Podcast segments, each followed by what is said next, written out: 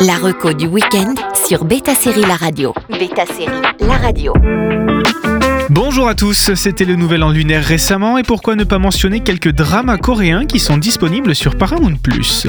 Nous sommes en 2032, Yonder est un lieu inconnu, conçu pour que les morts puissent continuer à vivre en téléchargeant les souvenirs de leur vie à partir de leur cerveau. Jaehyun est incapable d'oublier sa femme décédée d'un cancer. Un jour, il reçoit un courrier inconnu en provenance de sa femme qui lui propose de le rejoindre à Yonder. Il choisit d'abandonner son corps pour aller vivre avec sa femme.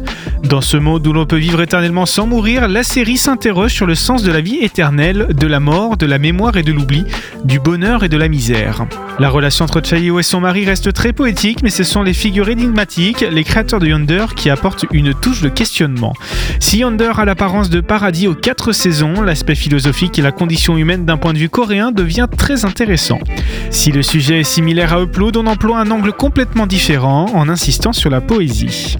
Pour la suite, dans Bloody Lucky Day, Outtake est un chauffeur de taxi poursuivi par la poisse qui a un coup de chance inhabituel lorsqu'un homme mystérieux, nommé Gaom Yuxo, lui demande de le conduire dans une ville lointaine pour un prix exorbitant. Mais lorsque le passager se révèle être un tueur en série, confessant un passé d'affreux crimes et commettant de nouveaux meurtres sur l'autoroute, le chauffeur de taxi doit se livrer à un véritable combat psychologique pour s'assurer que sa soudaine bonne fortune ne connaisse pas un dénouement fatal.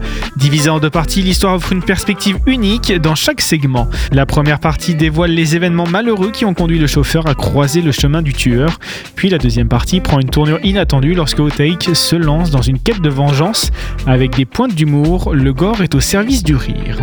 On continue avec un peu moins récent que les deux autres titres. Signal est une réinterprétation du film Fréquence interdite sorti en 2000. Les Américains avaient déjà tenté une première réadaptation en série sous le titre de Fréquence qui avait été rapidement annulée et les Sud-Coréens également.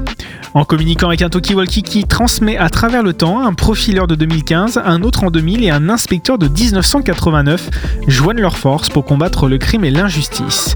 Évidemment que les actes dans le passé ont des conséquences sur le présent, mais l'inspecteur du passé va surtout aider à résoudre des cold cases du présent. Incorruptible alors que de nombreuses offres se présentent, sans ségu de la justice et du travail noble de policiers, ce drama coréen en 16 épisodes est très efficace. La série avait connu un immense succès lors de sa diffusion, remportant de nombreux prix locaux. La fin ouverte promettait une saison 2 qui malheureusement n'a toujours pas été produite malgré les soutiens des fans, l'accord des acteurs et la volonté de sa scénariste. Direction Paramount Plus pour ces trois dramas venus directement de Corée du Sud. La du week-end sur Beta Série La Radio.